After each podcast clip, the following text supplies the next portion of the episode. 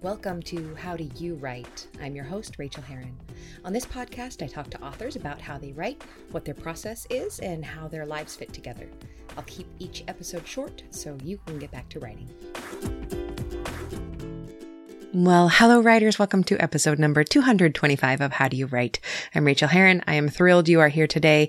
Today is a question and answer podcast from the questions that you have left me over at patreon.com slash Rachael. At the five dollars a month level, you get not only all the essays, but the access to ask me any questions you have about anything. Particularly writing. Uh, mostly we talk about writing, but you know, feel free to ask me anything. So I've got a bunch of really good ones here, and I hope that they help you out. Um, just a quick update since this is the week's episode. Uh, we had a shitty week. Um, lost our dog Clementine, who was really a dog of our heart. Aren't all dogs, but this one was really, really special. If you want to see how beautiful she is, you can go to rachaelherron.com slash Clementine. I did a little bit of a remembrance of her, as I usually do when we lose our animals. But this one was really hard, y'all. Really hard. Um, I feel like my grief around Clementine is bigger than just losing our old sick dog who was on hospice. Um, pet hospice was the best. She was on it for about six months. She came off of it a few times. She was doing so well. And to have them come to our house and put her down in a slow, gentle manner where she was completely comfortable was really everything. Um, but the grief around her, it's just holding a lot more than grief around just Clementine. I feel like I'm grieving all the old animals that I've lost and all the mothers that my wife and I have lost and the people that we have lost and twenty twenty. And also Clementine, and this is going to sound weird and I don't know how to explain it, so I'll just say it. We were not making concrete goals, concrete plans to get to New Zealand until Clementine died. And I know that sounds awful, but we weren't willing to go without her and she couldn't make the trip. She's just too old. And she was too precious for us to leave. So um, on Friday, I think it was Friday or Saturday. It must have been Friday. Uh, Lala got her visa so we can go to New Zealand. And on this visa, we have to go by August nineteenth, which is six months from date of issuance. Oh my God. We were told by immigration that we would have a year to enter after she got her work visa um, on her way to getting her permanent resident visa. But this has happened a couple times with immigration in New Zealand. They're fantastic. They answer all your questions, but they don't always answer them the same way. So that one year was wrong. And we got to get out in six months if we want to hit this visa, which I think we think we do. So that was on Friday. And then Sunday, Clementine died. All hindrances are out of the way. And so grieving Clem, oh, I'm feeling getting choked up. Grieving Clementine is also like this precursor to grieving the loss of our life here in the States, which is normal. I know we're going to grieve the people that we're leaving and the house we've lived in for fifteen years and our way of life. And we are moving with such excitement into this new world. But, um, the, like I'm saying, the loss of Clementine has just been something for me that has been difficult to handle. And I'm moving through it at my own pace and actually letting myself grieve and feel feelings. I'm not good at that, but I am getting better at it, I have to say. Uh, so that's what's been going on around here. A little bit of writing been happening. Not a lot. I took Monday off, which is my fiction writing day, just to cry. And I cried all day. And it helped. So other than that, everything's going as well as it can be. I'm swimming again, and that's amazing. I managed to get... I found a place where the swimming pool is open and it's in Alameda and it's on the estuary and you can look out into the estuary and across the bay and actually see the lights of San Francisco when you swim at night. It is so incredibly beautiful and affordable, and I've been swimming three times a week, and it is the best thing I can do for my mental health right now is swimming. I can't believe that I went a year without doing it regularly. I'm a late to swimming swimmer. I only learned really to swim about two and a half Three years ago when I took lessons as an adult. I always knew how to swim. I could get to shore if I needed to, but I didn't know how to do it efficiently and gracefully. And I swear to God, last night as I was swimming was the very first time that I felt like I got the grace and the efficiency. And it was just easy. And I, you know, it's not because I'm terribly fit, but it's because I know how to move with ease and grace through the water now because somebody taught me. Uh, and it just reminds me that as adults, we have this amazing ability to keep learning, to, to do the things we want to do. So if there's something that you've been scared of doing, God knows I was terrified of taking swimming lessons, but it has paid off in such a huge way. And now that is my balm. Being in that place, being in water is where I feel the best. So I just wanted to mention that. Um, that's enough of an update. Let's jump into questions. This is from Michelle. Hi, Michelle. Uh, I have a new question. It's process related. Sometimes when I'm editing, I feel the need to flip to a new screen or look at my email or something while I think about the editor's comment and how to do what she's asking, which is what I'm doing right now. Haha. Am I just telling myself that because I want, am I just telling myself that because I want to distract myself, or is this a real need in order to process information? This is an awesome, multi-sided, deep question, Michelle, and I'm really glad that you are asking it. Um, we all feel this way, and it's a case of it's going to be one thing or the other. It is a case of your editor's comment is telling you to do something that you don't want to do or that you don't yet know how to do, and that makes you uncomfortable. And therefore, I'm going to look at my my uh, my keyboard here. On a Mac, if you hit Command-Tab, you're toggling. You're toggling over to your email. You're toggling to Twitter. You're toggling to anything that is open on your desktop. I do that as soon as I hit a patch of, oh, I don't even know what this next sentence should be. I tend to hit Command Tab. I have to look at it every time because I do it so frequently. I have no idea what I'm actually doing. And I can flip flop around all the screens that are open on my computer. I'm sure there's a way to do that on uh, P C as well. So I do that in moments of discomfort. Therefore, when I'm really focused on writing, and when I am writing, this is what I do. I close every other window. So I do toggle. I toggle and I can't get anywhere. There's nothing else open. And so I'm just left staring at my computer. For me, that is, um, when I'm toggling like that, it is a distraction.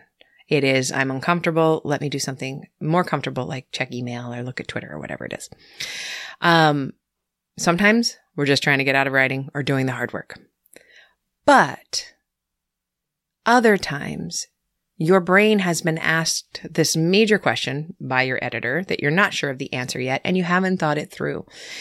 Our brains do incredible, excellent, and necessary work while we are processing other things, while we're driving, while we're taking a shower, while we're feeding the kids, while we're checking email. Sometimes, although I think email probably um, is such a thinking, busy task. At the same time, your default mode network, the D M N, is this network in your brain of interacting brain regions that is active when a person is not focused on what they're trying to think about. So if you are focused on doing something else, the default mode network goes into play in your brain and starts to create connections between the things that you have been thinking about at other times. So when you are thinking and processing this editor's question, it can be very useful to do something else. And perhaps that is what you're feeling, is that, um, it's, it's literally, it's literally the, the sleep on it principle. Don't know how to fix something? Sleep on it. The default mode network is incredibly active when we sleep. It is literally cleaning out detritus in our brains, actual physical detritus. It is opening Um, the neural pathways. They actually expand, uh, in order for this cleaning to happen. And at the same time, they're making these connections that we can't make easily just by thinking really hard, by making ourselves think really hard. So if you're feeling that, yes, make yourself a list, list of the questions that you don't know the answers to. And this goes for all of you who are writing. As you're writing, if you don't know what to do next, write it down, look at it, and go do something else. Your brain will be processing the whole time. It is this wonderful magic trick.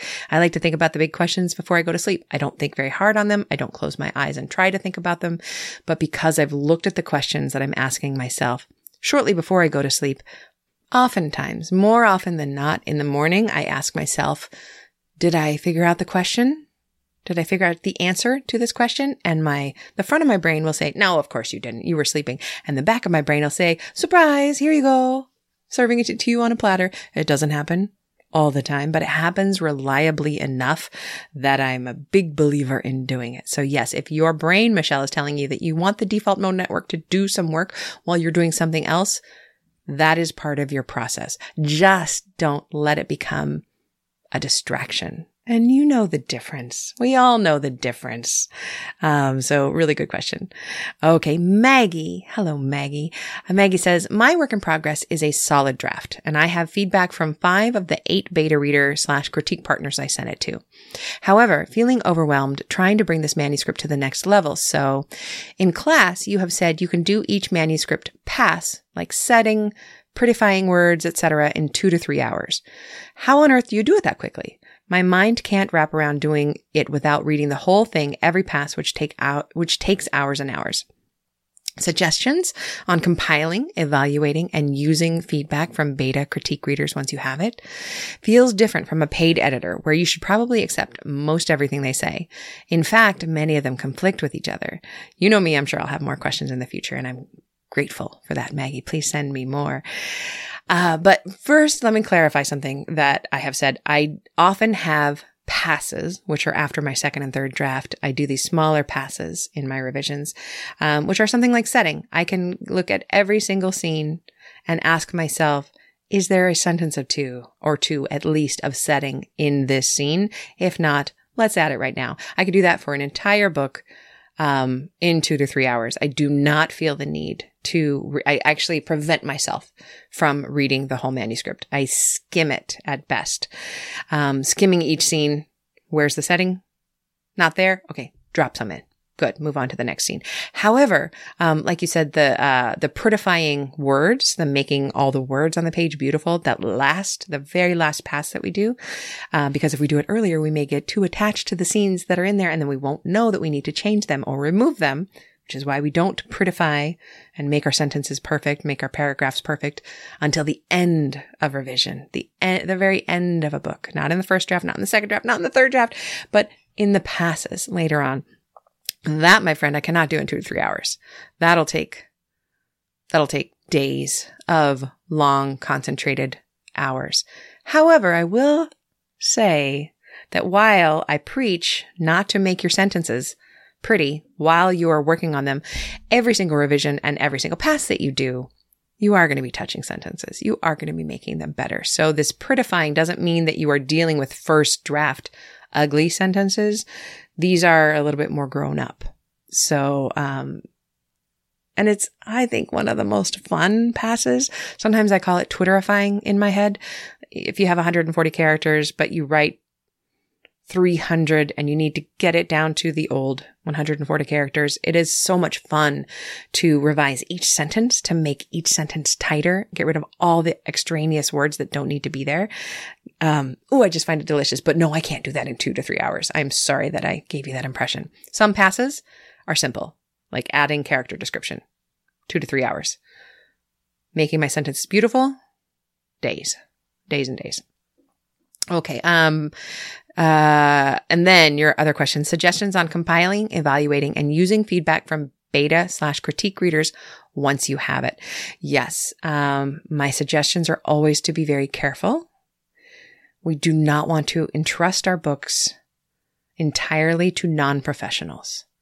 Um, non-professionals are going to give you opinions. And by non-professional, I mean someone who hasn't published quite a few books and ha- hasn't gone through the editing process quite a few times. So it, it's fine to have beta readers who are new writers, who haven't published a book, um, or just really good readers. It's fine to have them, but you have to take their advice with a grain of salt, and you only use it if it resonates deeply within you. If it does not resonate deeply within you, then you throw it out. You can thank them kindly for it. They've done their best, but it doesn't work for your book. The exception to this is the is the three-person rule. If three different people, without talking to each other, so we're not in like a room where people start to agree with each other, like when one person says something, the other person agrees with it. If three separate people come to you and say, your main character is super frustrating in this scene. Uh, I just wanted to smack her. I don't know why readers are so violent, but readers always put that review. I wanted to smack the character. Um, if they all say that, then if, if three or more people say it, then you should probably listen to it and figure out what they're trying to say. They won't have the answer for you, most likely, but it will be a clue toward what you should be looking at. But otherwise, just take what really resonates with you. You are right. This is not a professional editor that you have hired to help you with the book. So you just get to take what you love. Um, the best way to learn about your writing and to fix your writing, of course, is to eventually hire an editor or get an agent who sells your book to an editor at a traditional publishing house. One of the, one, one of those two options. But then that professional editor, you will take, you will take most of their ideas because they're right. They know what they're doing. They're at the height of their game because they're good at what they do. And that's how we learn about our writing. And that's a lot more. It's easier to trust a professional editor because they do know what they're doing. Um, so grain of salt. Take what you love and leave the rest of your beta, beta reader suggestions. You never have to, you never have to, um, back up your decisions to them either. They're merely trying to be helpful, and that's it. All right. This is from Christina K. Hi, Christina. Okay. I'm in the process of drafting my first novel where romance between two central characters is both the theme and the main story I want to tell. I have a solid premise and I know my characters inside and out. Still, I've struggled to develop the finer points of my plot in a way that supports my character's development while also keeping the story moving in an interesting and satisfying way. My concern is that my plot devices will feel forced or inadequate. Do you have any advice on crafting a story-driven plot without overcomplicating the heart of the story? My novel is loosely inspired by sensitive and important events in history. However, my goal and vision is not to write the historical, is not to write historical fiction. What are your thoughts on how to be sensitive to historical themes without needing to make sure I'm being historically accurate in my representation of the events? I hope that makes sense. Uh, okay.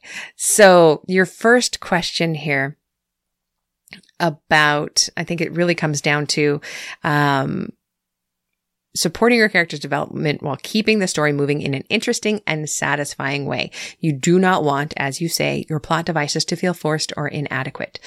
When we are dealing with any book in which two people are coming closer together over the course of the book, which is most books, not just romance, um, these characters have to be reacting to things that are happening because of them. Our plot devices feel forced or uh awkward or wrong when outside events are happening to our main characters. That's fine. We can have outside events happen to our characters. That is sometimes what it takes in plot. But what really, really matters is how they react. And of course, we want them to react in the wrong way so that it makes things worse. Um, they are probably reacting in the wrong way out of a sense that this is the right way to do something. And they are further complicating and making things messier. But, um, this is something that, especially in a first book, it's easy to forget. We want to make the story have enough tension and have enough conflict. So we throw things at the characters, whereas that doesn't actually work. It doesn't fulfill the reader's need to see true organic complication caused by the people inside the book. So two people who are falling in love in a book like this, they are both each other's love interests, and they are also both each other's antagonists. And they, because if they were to fall in love and get together in the beginning of the book, there's no book. We have to keep them apart for organic, very real reasons. They have to look at the world in different ways and respond to the world in different ways that complicate the plot because of what they are doing and because of what they're thinking. And that can be really, really hard. These are characters that we believe in and that we want to see do the right thing, and we need to make them be doing the wrong thing, especially for each other. Keeping in mind that it's not real conflict if the conflict can be solved by having a ten minute heart to heart. So a conflict is not a mistaken identity or overhearing part of a conversation, but misinterpreting it. Um, so that they hear, you said this about me and my feelings are so hurt. But really, if they sat down for ten minutes, the other party would say, but no, I was talking about you in this way and you didn't hear the other part of the story. And I was actually complimenting the way you handled this. Oh, now there's no more conflict. That's not real conflict. So anything that be, can be solved in a ten minute heart to heart conversation, not real conflict, not, not big enough conflict. I shouldn't say not real conflict, but not big enough conflict for a story. The conflict that we want to see in a story, especially when it's put in a historical setting, is yes, the things happening around them to them, but much more importantly is how do they screw it up once they're inside that situation? How do they screw it up in a real organic way that pushes away the other character, um, for long enough that the tension is built inside the story? And this is true of not only romance, but of any book in which characters are interacting with each other. Good people are interacting with each other on the page. I'm not talking about antagonists, antagonists, um, like the classic bad guy antagonists. They're easy to deal with. What is more difficult to deal with is the good guy antagonist, um, which they're both being for each other until they are finally together in the end. I hope that that helps. Oh, and then your second question, um, what are your thoughts on how to be se- sensitive to historical themes without needing to make sure I'm being historically accurate? I say use your imagination. Do it in whatever way you want. You are in charge of this world. And in your brief three or four sentence preface to the book, note to reader, or you can use it at the end of the book saying, this is loosely based on X, Y, and Z thing in history, but I'm a fiction writer and I fictionalized it. So you're going to see a lot of things that I made up. Good. Great. Now they just get to follow you, knowing that you have built this world. You have built the rules. You're breaking the rules whenever you want to, and you're making stuff up. And that is excellent. Uh, read- readers love that. Great questions. Thank you. Um, Alan T, hello, Alan, says that your mantra is that we should just get crappy pages on the Word as quickly as possible. On a pragmatic level, I understand the benefits. I equate it to songwriting. First, you make a quick demo on an acoustic guitar, then you head to the studio and polish it. I love that. The problem I have is that I can't seem to let myself do it, partly because I don't think I would enjoy it as much. Do you have any tips on how to nudge myself in that direction? And how crappy is too crappy? It would be great to hear some before and after examples from your own work if possible. So here's the crux of your question. This, this sentence that says, the problem I have is that I can't seem to let myself do it, partly because I don't think I would enjoy it as much. That tells me that you haven't spent a lot of time experimenting with it. It is, at its essential base, an uncomfortable place to be. To be putting crappy words on the page, letting them stay there, walking away from them, and starting the next scene. However, if you're not finishing books, if your method of writing books is not getting you to completed books, then your method is not right yet. You have not figured out your method. And most writers' methods, and we all hate realizing this, the ninety-nine percent of us who this is our method, we all hate realizing this, is that we must write, and we must write that crappy draft first. And it doesn't feel good. And a lot of writers give up because their method is not completing books and they don't want to write the crappy first draft.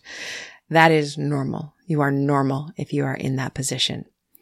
Um, the only way through it, unfortunately, is to do it. And for me, I like time-based parameters. You can do that or word count. Uh, a lot of people work well to word count. I work well to word count, but I also sometimes work even better to time parameters. I know that if I sit in front of my computer for one hour with nothing else open on my desktop, preferably the Wi-Fi turned off so I can't even accidentally toggle to something because nothing would be there, and my phone in another room or just put out of sight. Um, my phone is actually not a problem. I don't use it for much. But if your phone is a suck, then leave it in another room. I know that if I sit in front of the computer for one hour with those things around me, I will generally get about fourteen hundred to sixteen hundred words done. That's my pace. That's my staring at the ceiling. That's my get up and go pee, get another cup of water, sit down. I'll get fourteen hundred words uh, eventually because I'll get so bored of not being able to do anything else. I'll start to write and I'll write crap. Another, oh, my stomach is talking. I don't know if you guys can hear that, but you know what? Real, real life happens on this show. So I'm not even going to cut and, and retake that. Um, Another thing is all of the tricks, finding out all the tricks you can do to make yourself do it. I really like using Write or Die version two online. Don't buy it. Don't download it. He doesn't support it anymore, but Write or Die version two online. You can use it as an, this, this was essential to me in learning how to write a crappy first draft. Turn it on. You write as fast as you can. If you slow down, the screen will go red. Um, if you set it so that it will, if you slow down enough, if you don't type, it'll start erasing your words. And believe me, you will keep writing if there's a threat of your words being erased and you can't get them back. There's no Control Z. Write or Die version two online is not a place to store your work. It is not a word processor in any way. It is a place where you go to write, and then when you're done writing, you copy and paste out what you wrote and you put it into your document. Um, a site that works a little bit better and is less punitive that I have students who really love uh, is Written Kitten. I think it's just written kitten dot com or Google it. And every hundred words, you get a kitten. And I have a student right now who is measuring her writing in kittens. If she writes two thousand words, she, that's a twenty kitten day. The other day, she had a sixty-five kitten day. It was either sixty-five or sixty-seven kitten day. Holy cow. I've had like a sixty-seven kitten day once in my writing career. I can't write that much in one day, but she did, and she's counting it in kittens. Same kind of idea as Write or Die version two. You must copy and paste your words out and put them into your document, but it is a place that reminds you. And of course, you have to be online to use these. You can't turn off the Wi-Fi for these. Um, but it reminds you to keep going, to keep going. You must keep writing. You got to write another hundred words if you want a different kitten to pop up, another image of a kitten. You can take screenshots of them. They're amazing. So getting crappy words on the page requires tricks and rewards. Um, figuring out how you best work, where you best work. For me, one of the best ways to get crappy writing done is that I have an AlphaSmart Neo two. It has revolutionized drafting for me. I've only used it for one book, but it was extreme. Um, you can get them for fifty or sixty bucks on eBay. They don't make them anymore. I've talked about it on the show before, but basically it is a typing typewriter emulator. So you can only see three or four lines at a time as you type. You can't go back. You can't edit. You just go somewhere, go lie in the hammock, go sit on the couch. You're not online. You can't be online, and you just type. You type as fast as you can, or, you know, as slow as you want, really, but you just keep going. You don't go backwards. You keep going forwards. And then when you're done with your session, you come to whatever computer you're using. You plug in the AlphaSmart Neo two, and it then types out your words. And if you've typed a lot, it'll take a long time to type onto your document, into your Word document, into your Scrivener, wherever you want it to go. I have found that that has been incredibly useful because I cannot toggle away. I can't get distracted. I can't prettify the words at all. Um, I know that you're asking for before and after examples. I think those would be hard to read on the air. So what I'm going to do instead is if you go to how do you write dot net and click on this episode, um, I'm going to embed uh, Rachel Lynn Solomon's image of her crappy first draft because it looks like my fir- crappy first draft. And then it's awesome. It shows the blanks, the holes, the things that we skip over, the skeletoning that we do as we're going. So please come to how do you write dot net and look at that image. I will um, embed that over there, and that will be helpful to look at because it's really bad. It is unreadable by other people, my crappy first drafts. Some people's crappy first drafts are a little bit cleaner. Mine are not. They are fast. They are hurried. They are guessed at. Um, if I can't remember the name of a character, I'll just write name all in caps. Uh, if there's something I need to figure out later, I put it all in caps. I put asterisks everywhere for things to look up later. I just keep moving forward every single time that I write. So I hope that this helps to hear, Alan. It's a great, fantastic question. Thank you, everybody, for your questions. Um, if you are a member of the mini coaching at that level, please send me some more questions. I am now out of questions. I will be doing a, a podcast uh, soon on hybrid presses, because I get a lot of questions about hybrid presses. Hybrid presses are not like hybrid authors. They're, they have nothing to do with, with each other. I'm a hybrid author because I traditionally publish my books and I self-publish my books. Therefore, I am hybrid. A hybrid press is something totally different and can be very, very scammy. And that deserves its own mini podcast, so that'll be coming soon. But um, I'm out of questions. So people on my, on my question list, on my mini coaching level, please send me questions. Um, please help me help you. I really love talking about this stuff. To all of you, I wish you very, very happy, very messy, very crappy writing that you can leave behind you and reward yourself for everyday doing, um, knowing that someday you'll be able to clean them up and actually form it into a book. And I do love, Alan, that songwriting metaphor. It's just that songs are so much easier to do because they're so much shorter than a book. But it is exactly that idea. So thank you very much. Thanks to all of you, and happy writing, my friends. Thanks so much for joining me on this episode of How Do You Write?